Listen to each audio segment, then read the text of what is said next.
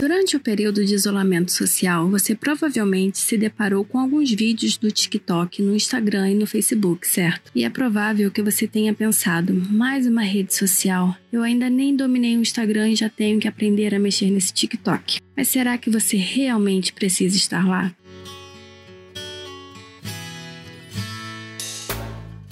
Bem-vindos ao podcast do Milênio, o podcast da Millennial Comunicação agência especializada em comunicação estratégica e marketing digital. Eu sou Thaís Souza, diretora da Millennium, e sim, eu também faço parte da geração do Millennium. Esse podcast é um espaço para nós falarmos um pouco sobre millennials, baby boomers, genzers, mas sob um recorte da comunicação e do marketing. O objetivo é bater um papo sobre as estratégias mais eficientes para atingir cada geração e como o comportamento de consumo e, consequentemente, a forma de comunicar muda de uma para outra. Se você ficou interessado, continue nos acompanhando. O TikTok é um aplicativo para exibição de vídeos curtos entre 15 a 60 segundos. Possui uma série de recursos de edição, dublagem e filtros divertidos.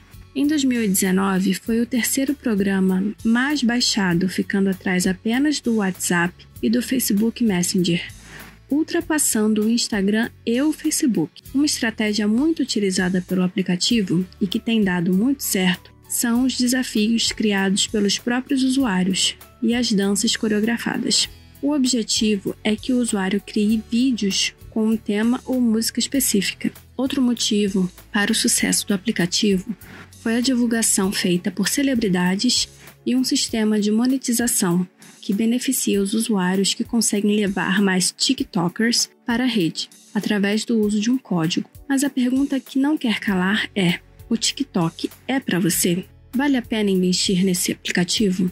O fato é que o TikTok é relativamente recente e seu foco é principalmente entre os adolescentes, especificamente a geração Z, aqueles nascidos entre a segunda metade da década de 90 até o ano 2010.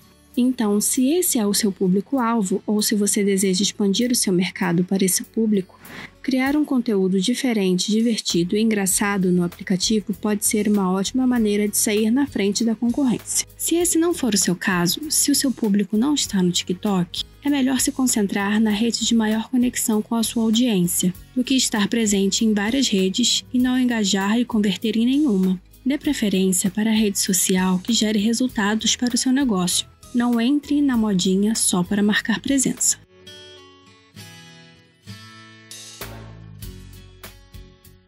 Curtiu?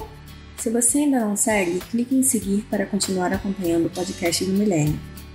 E se quiser ainda mais conteúdo, deixe seu follow e sua curtida lá no Instagram também, no arroba com dois L's e dois N's, sem cedilha e sem o tipo.